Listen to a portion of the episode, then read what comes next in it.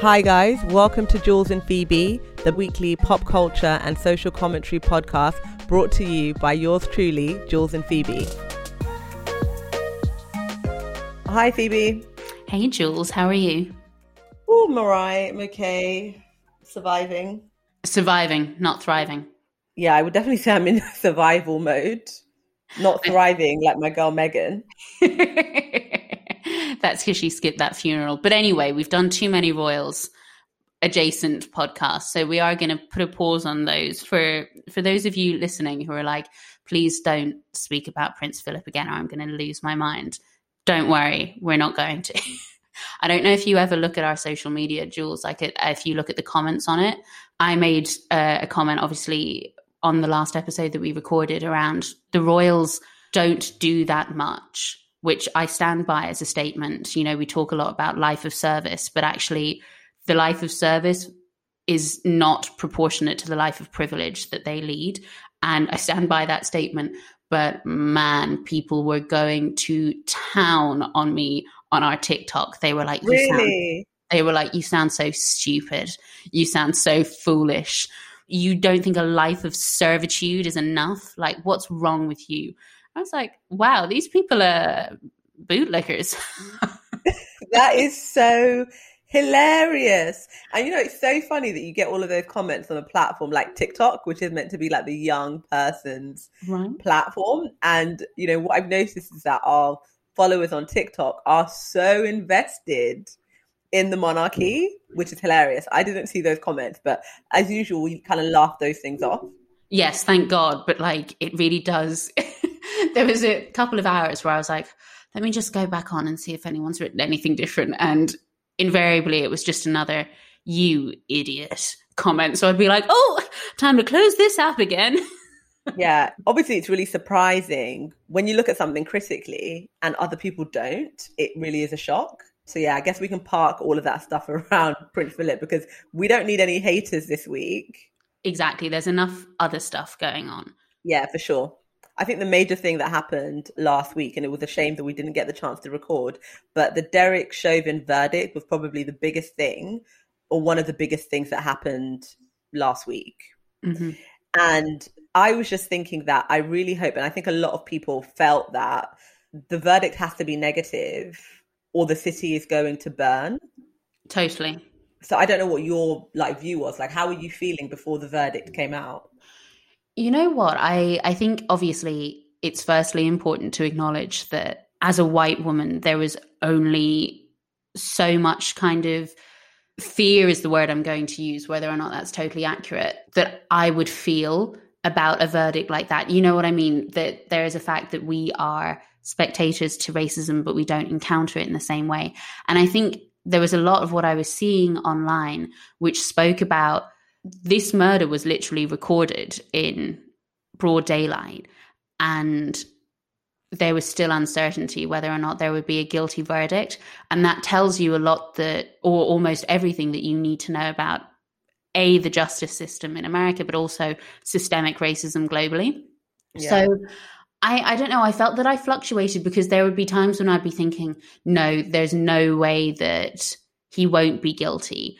And then there would be times when I think, well, actually, track record speaking, there's every chance that he won't be found guilty. And so it almost felt like I was watching it outside myself. Do you know what I mean? Because I agree with you. I, I did think if he isn't found guilty, what are the ramifications going to be? There is going to be such a surge of unrest, deservedly so. Yeah. It was kind absolutely. of like bated breath, right?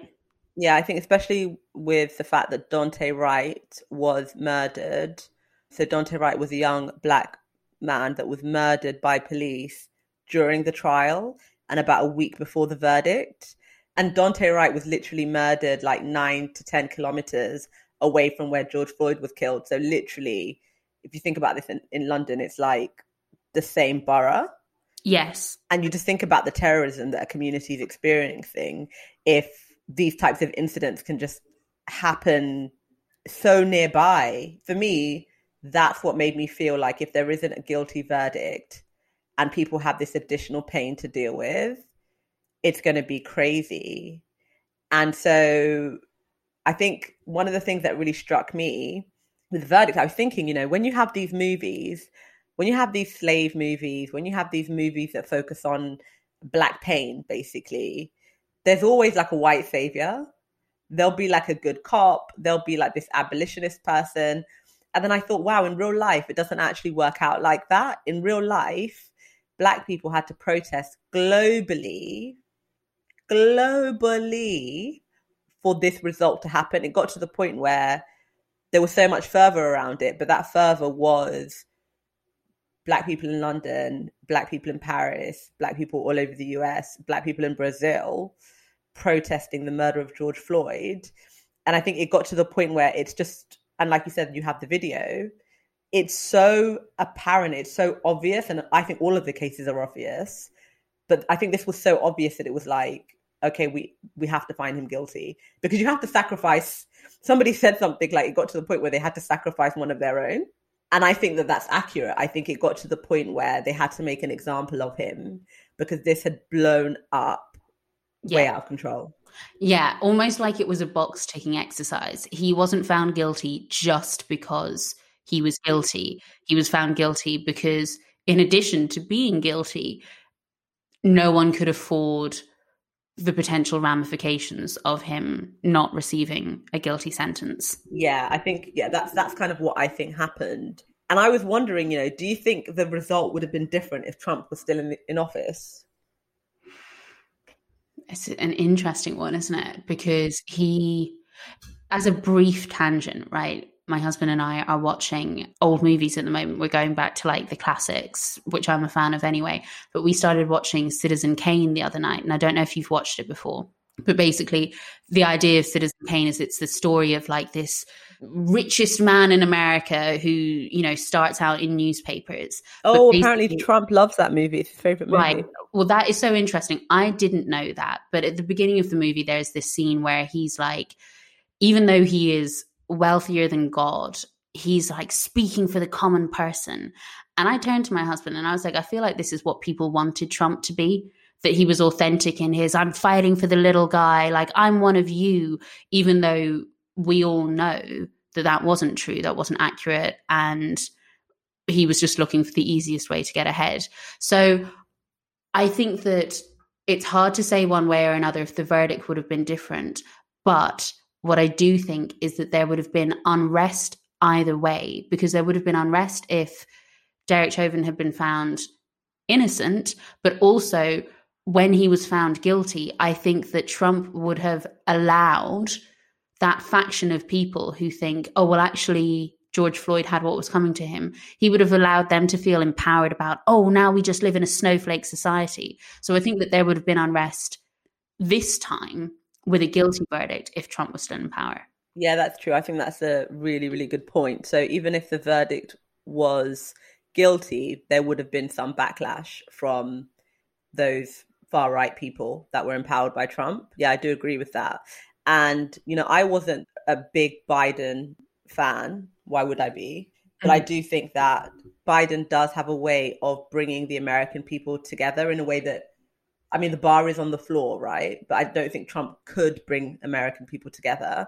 And I think that Biden has really brought America together. But considering where we were with the Trump government, I think that Biden has restored a bit of dignity to the White House, which basically Nancy Pelosi tried to kill by saying that George Floyd sacrificed his life for justice. I know it's really difficult because I do think I've seen a, a, prevalence of that kind of narrative on social media. And I think that we're probably going to end up talking about social media quite a lot in this episode because I think it's playing a huge role in people's burnout at the moment.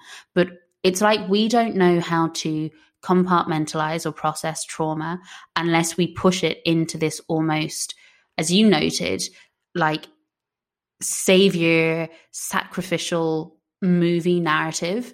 And it's not enough that George Floyd was murdered. You know, there was someone shared something on LinkedIn about it.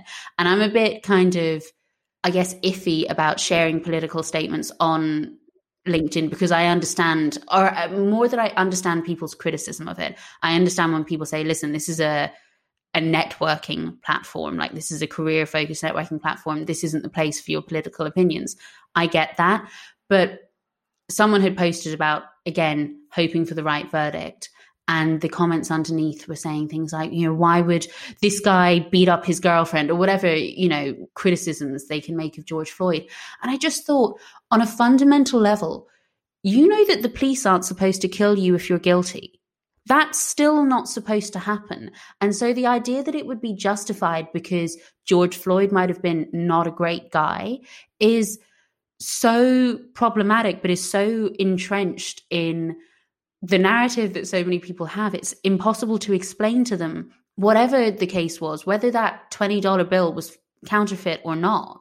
That was not a proportionate reaction, and that's not how our justice system is supposed to work that is the function, especially when you have police in black communities, right? That is the function. It's interesting that point you make around LinkedIn because a lot of people are like, oh, it's a professional platform. Um, and I think someone made a really important point where they said, it's such a privilege to say this is not the time or place to discuss something like the murder of George Floyd. And I always see it on posts where people are talking about racial justice oh, this is not the time or place. It's LinkedIn. But on LinkedIn, people are posting about their dogs, people are posting about their kids. You know, the the personal and the professional do intersect now. Mm-hmm. But where I see the backlash is when people are talking about racial justice. And so for me, no, if people want to get onto a onto a LinkedIn platform and say I am praying for a right verdict, etc., etc., I'm completely okay with that because I'm one of those people that doesn't have the privilege to turn those thoughts off or turn that sentiment off just because I'm at work. No, I totally get that. And I think that's a really good point. I think that the way that I've often thought about it is that it, particularly on, on a platform like LinkedIn, the, the default is the kind of heteronormative, white, male narrative. Narrative is the wrong word I'm looking for here, but you know what I mean? Like these are the people who, who hold the most power, particularly in like professional services or like career platforms. And I do think you're right. I think it is a privilege to be able to separate those things out completely. And even when there were things that I was doing in my personal life that I thought were cool and that I'd love to to share more, you know, when I was on the the abortion rights campaign committee and things like that, and we were doing that work for the repeal the Eighth Amendment in Ireland, I would be like, God, this is a cool thing to do. Like, I've been on a radio station and I've been talking about it. And then I think, but if I share it, does this then become one of those things that I've to defend that? And to use that example is something that I don't have skin in the game in the same way that you do as a black woman talking about racial justice. Do you know what I mean? But you end up thinking, oh, it's less hassle to not say anything. So I think where I come down on it is I agree with you saying it's a privilege to be able to separate those things out. And if people want to to share that kind of sentiment, then they should absolutely feel empowered to do so.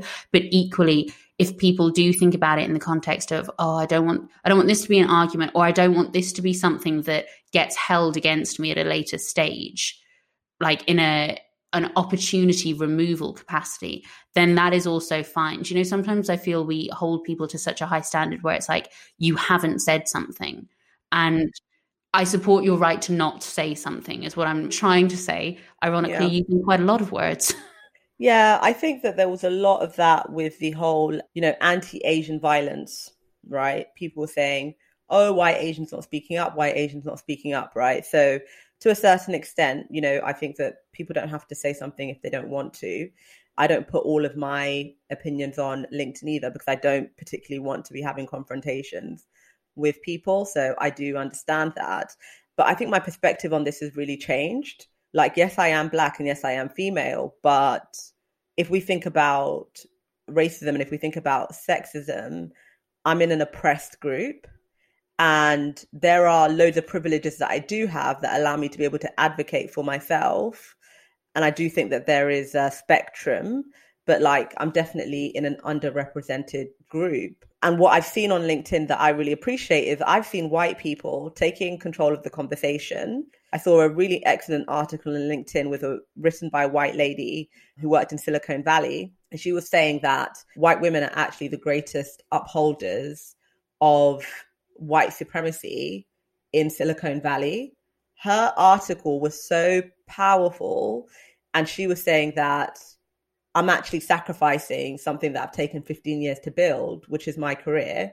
And she talked about all of her experiences working for female bosses. I just love the fact that she she talked about J.K. Rowling and sort of white feminism in a broader context.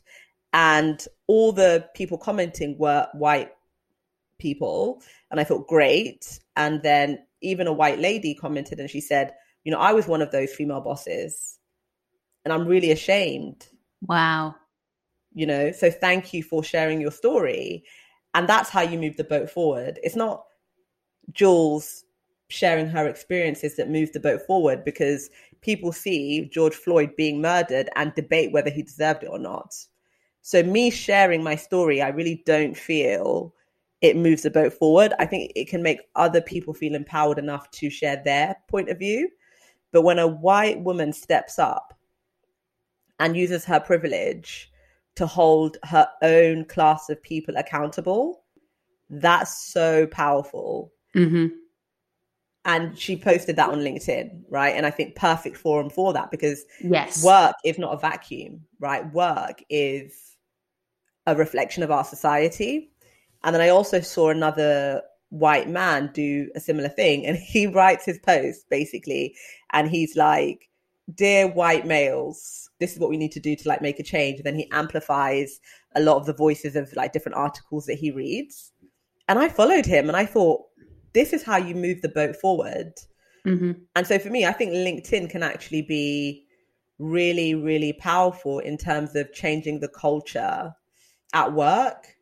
And when people think about racism and like, you know, equality, people always think about black people and what's it like for black people and what's it like for underrepresented groups you know i think about the suffragettes. I think about people that fought for women to have a voice fought for women to have a vote fought for women to have equal opportunity in the workplace.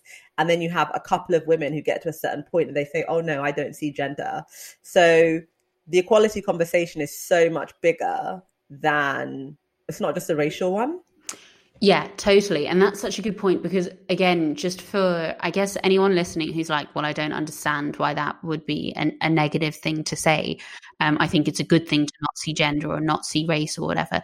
The problem is with that mindset that we need that cultural context to inform decisions because we've said this on the podcast before heterosexual relationships are fundamentally negative for women because women end up broadly speaking taking on the the burden of domestic labor. They take on the burden of emotional labor. There's an expectation built in there. And so if you think about a woman wanting to progress in her career but also potentially have a family and maintain her familial relationships i'm sorry but gender does have to form a part of your expectations there so at the moment, I am starting to think about what my dissertation is going to be for my MBA. And, you know, one of the things that you're kind of recommended to do is think about areas that are of interest to you anyway and see how you can pull those in to discuss in the context of, you know, modules that we're studying. So for me, some of the ideas that I'm floating about at the moment are parental leave and employee attrition because women leave the workforce in droves past a certain point and that usually the the trigger point for that is labor and pregnancy and having children because it becomes untenable for them to have any kind of a work life balance and the problem is that then you've got educated hardworking ambitious intelligent women who are not continuing to work because we don't make work life balance feasible. In the exact same way, we have men who are missing out on building familial relationships with their children because the expectation is that men are the provider. And so they work the harder hours and they can afford to be more career driven because they are not primary caregivers. And obviously, I'm super oversimplifying this. I am making this into two very binary gender examples. But the point is that whether or not you speak that into existence, whether or not you address it overtly, it is something that people are considering and weighing up and factoring in in every house or most houses on the street. My husband was having a conversation with someone recently who was saying that people don't realize how hugely invasive it is to ask questions about will you have another one? How many children do you want? All of these things that are so baked into just like casual small talk because we fail to, even though we know, so it's not even really a failure to take into consideration because I'm thinking about having children and I'm thinking, okay, when, what will it look like? My husband will take on the burden of child care. And I still ask those questions of people because it's like, oh, well, that's a default, that's a safe conversation topic.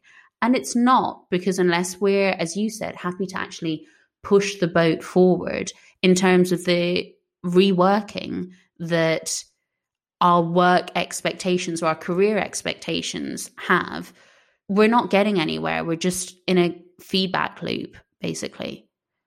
Yeah. And I just think if you look at everything that's happening with COVID, and a lot of the data is saying that, you know, COVID 19 has taken women in the workplace back 50 plus years. And then you've got somebody on a call saying they don't see gender. It's so misinformed and it's very reckless. I'm just lucky that I don't work for someone like that because that just put, shows me it's not a safe space. Like it's not a space where I can actually come to you with a specific issue because you just don't see it. Mm-hmm. And it's really interesting because I do feel that for a long time you had work and then you had your personal life, right? And those things were really separate. So you would make friends at work and stuff, but those things were really separate. But then with the camera being in your home now, that kind of separation is definitely over. I think there was a blur, but I do think now things have completely mm-hmm. collided. Mm-hmm. And that's why I think it is important for people to use their platform and to use their voice to try to create a more equitable environment in the workplace, especially considering how much time people spend at work. Also, last week I was reading around the whole saga with Scott Rudin, who is a producer, like he's a Hollywood guy. I don't know if you followed that story. Yes, it did. Yeah, and I read that it was in the Hollywood Reporter, wasn't it? The the full kind of expose on him yeah, so I didn't read the whole like expose, but I was reading like bits and bobs, right? This guy was basically a bully, terrorized his colleagues, and unfortunately, his old assistant ended up committing suicide. And his close friend said they feel that the experience he had working with Scott Rudin damaged his mental health so badly that he was put on a negative spiral. Spiral yeah, basically. And so that's the story. And then one of Scott Rudin's colleagues, old colleague, came out on LinkedIn to say, white male came out on LinkedIn to say, you know what, I'm really sorry, I'm really ashamed because I enabled, you know, this behavior. I didn't use the power that I had to challenge him at all. And I always say it on the podcast, when you have someone that is a bully, when you have someone that is a menace at work, people are complicit in that right? And so, what other platform was? He, I mean, of course, I guess you could go on Facebook, but I think less and less people are on Facebook, and you can use Instagram to make those types of statements too. But I saw his statement on LinkedIn, and it kind of reminded me a bit of Gary Barlow, like when people come out and it's like too late, and it's like, yes, what is? You know, I just felt a bit sort of. I was kind of rubbed the wrong way by it. But my thing is, okay, fine, you've come out and like you've apologized. It's too little, too late. Maybe it's your way of like it's your redemption, just coming out and admitting that, you know, I didn't use the power and privilege I had, you know, and I'm sorry. And his whole thing was as time went on, the people that were being bullied and abused were getting younger and like he was old enough to be their father. Right. Oh, that's interesting. I thought and, that you were going to say something like, you know, that poem first they came for, that he was like, oh, actually, the reason I didn't say anything was because the people that he was bullying were becoming more senior, and suddenly I was worried for myself. So it's interesting that there was some kind of pulling on the heartstrings there. Yeah, but the challenge you have with the arts, especially, or the creative industries, especially, is that people are already vulnerable because they've got no benefits, the pay is low the community is really small, so you want to do a good job because you need those references and you need those recommendations. And so people starting out in their career are so vulnerable if they don't have, if they're not the son of, mm-hmm. right? They're so vulnerable. And it just rubbed me the wrong way in the sense that I'm like, well, I'm not going to give you credit. I'm not going to give the second most powerful person in the room credit for coming out 10, 15 years down the line mm-hmm. to say, oh, yeah, I'm sorry, I didn't use my my voice. I think as well, there can be this attitude sometimes where it's like, well, I went through it, so why wouldn't you have to? And you see this a lot when it's like wiping university debt, where people are like, well, I don't want university debt to be wiped because I had to pay mine. So why should yours not have to pay hers? Yeah. And that's what, and I'm going to link this article because for me it was really powerful that this lady wrote on LinkedIn around, you know, white female leaders being really toxic in Silicon Valley. And that was one of the points that she made where women have gone through so much to get a certain amount of power and they feel like, what is power? Okay, they model their power on misogyny and sexism and patriarchy. And they feel that they need to embody that behavior to maintain their power. And so when people are coming up, they feel like, oh, I've gone through it. Your turn this is how it's supposed to go. Yeah. This is how it's supposed to go. It's like when they say people that were abused become abusers, right? It's like a psychological thing. And, and she highlights that in her piece. Well, it's interesting as well because I always think that female leaders always have to be like either they rule with an iron fist or they're a pushover.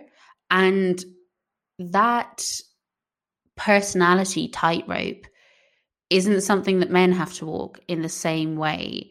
And that is true. We all know it's objectively true because if you think about your experience with leadership or management, whatever, that is a thing that things don't act as a stain on men in the same way that they can for women or more marginalized groups because you've got to be the perfect example. You've got to be doing it all and you've got to be doing it well.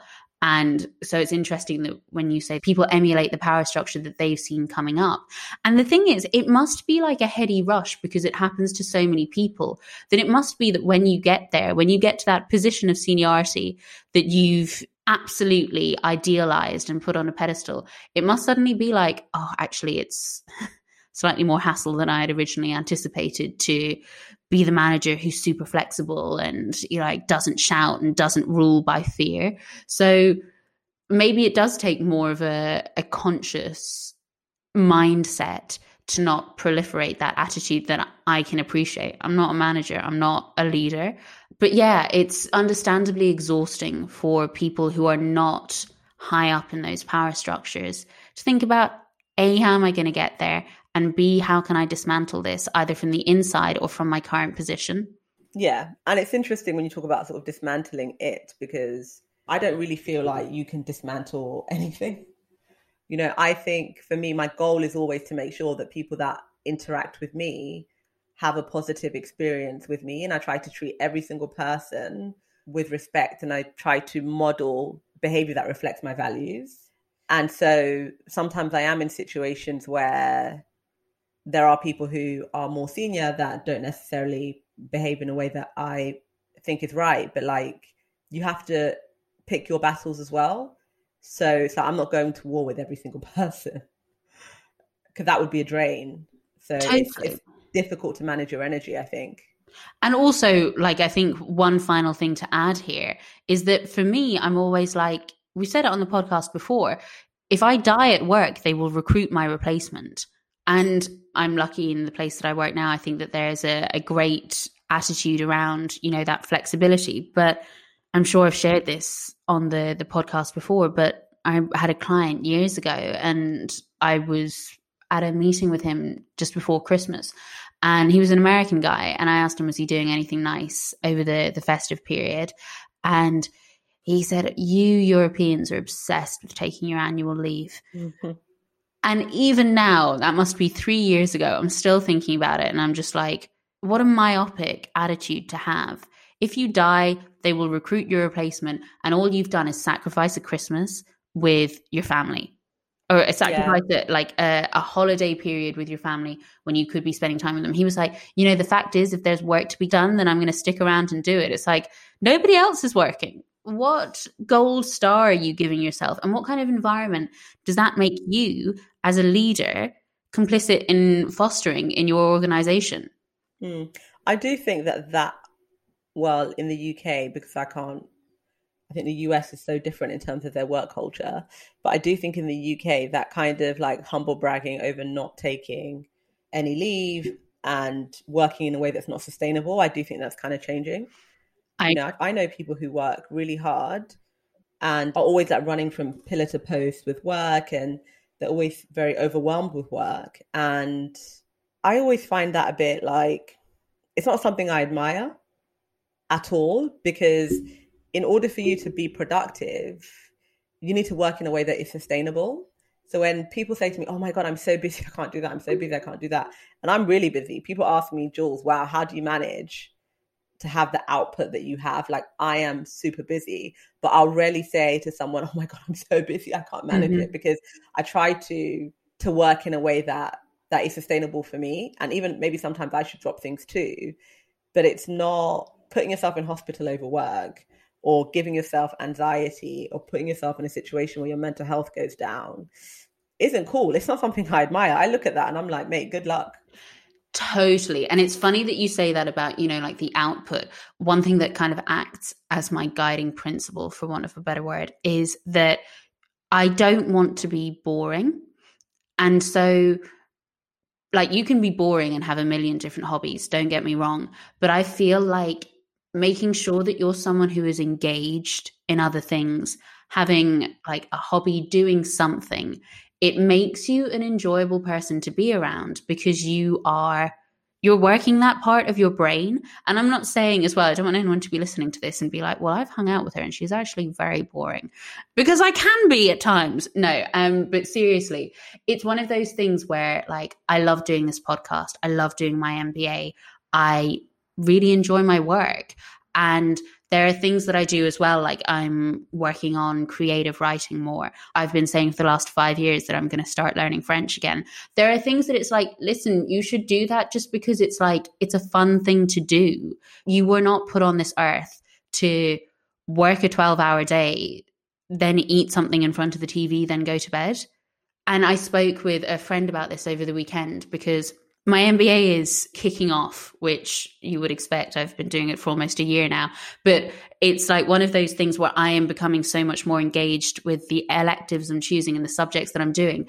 And unfortunately, that means that in some ways my social life has taken a dip because I am not as immediately available to do things on a whim or whatever the case may be. And I struggle to make peace with that at times because obviously what happens is people do things anyway. It's like they're not not doing things because you're not available, they're just doing things and you're not there. And so there have been a couple of times where I'm like, oh man, everyone's having so much fun on Instagram. And that has been hard to to contend with, right? But the idea is that it's a marathon, not a sprint, and that there are always going to be points in your life where you have more bandwidth to do one thing than others, or something has to experience a bit of a dip while others experience a surge.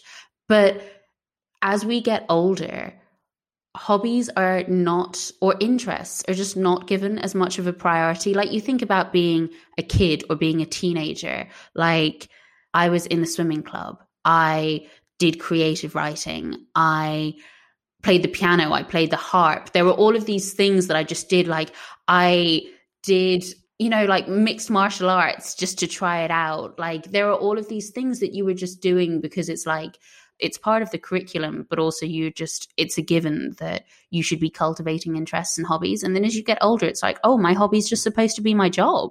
Like i don't think so. Yeah. I think for me i'm literally like a kid because i have so many hobbies I literally have like a timetable and I have hobbies like Monday I have to do this, Tuesday I have to do that, Wednesday I have to do that. And I still maintained everything. I still do my running, I still do my French, I still do my podcast, I still do my clubhouse, I still do my work. I think I'm gonna have to stop. and I still try to socialize, but it's um like I, I'm not saying every people need to get out there and have like a bunch of hobbies, but I do think that you have to kind of create a life that is fulfilling for you. And the reason why, and I actually don't believe that work is meant to be the number one thing that fulfills you. I'm really privileged because I really love what I do, but it's not like the be all and end all of my life, right? And I think that people can get really burnt out when they don't have other things in their life that are bringing them joy, especially with us working from home and the office being on all the time. It's not easy to create boundaries. And I actually read personally for me, LinkedIn has been so when people don't talk about immediate work tasks on LinkedIn, I find them the most interesting. And this senior consultant was saying that, you know, it was last day at the firm that he was working for and he wanted to thank the people that he worked with. And then he was saying how for years he was really battling with like mental health issues like social anxiety, had a bit of depression. And he went to his managers about it and it was like a lead balloon. But then his colleagues like really supported him. And then over the years, he was finally diagnosed with like he actually received the diagnosis for what he had. Mm-hmm and then he basically pivoted to kind of developing a passion around wellness. Mm-hmm. And I think a lot of people are on that journey where it's what are the things that genuinely excite me? What am I passionate about? What is the extra value that I can bring? And how do I align that with my work? Yeah, absolutely. And I think that's really key. So if you take, he could have taken this whole thing as like, oh, look at me, you know, I've, I've got depression or I can't really cope with work. And you know, I need to leave work. But it was like he developed a set of tools to help him kind of optimize his life and optimize his work. And then he was able to kind of bring that wellness piece to work. And I think more than ever, like wellness is so key because there was so much stigma around wellness. There was so much stigma. Even now, there's still a stigma around, oh, this person needs a mental health day. Oh, totally. Totally. Particularly when, again, that was difficult anyway. It's even more difficult now that we're at home because yeah. A mental health day is slightly different to holiday.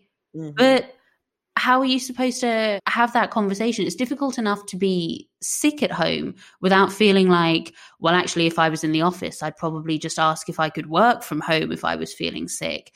When you're at home, and then you're saying can i just not be online today? There is a, a, like a mental quandary with that which shouldn't exist. And i don't mean to keep bringing it back to what if you died? But genuinely like when you say career shouldn't be the number one thing that fulfills people if i did die i wouldn't want people to be like gosh she was a brilliant relationship manager. That's not what i want the first sentence to be. I want it to be like oh man, she ran four marathons. She did this. She was so much fun. She was like, she was so weirdly interested in X, Y, Z. Like those anecdotes are what makes up a life. And those anecdotes exist outside of your workflow. That doesn't mean that it can't be your work friends, because I think that you can make powerful friendships within work, but more that it's like, it shouldn't center around your emails or your KPIs or those metrics. They are not who yeah. you are as a person. Yeah, but I do also think that being able to kind of critically engage with your work and think about what the additional things that I could bring and mm-hmm. like all of that stuff, right? The stuff that I'm talking about, I think that it it does come from a place of privilege because we are in a pandemic. People are furloughed. People are losing their jobs.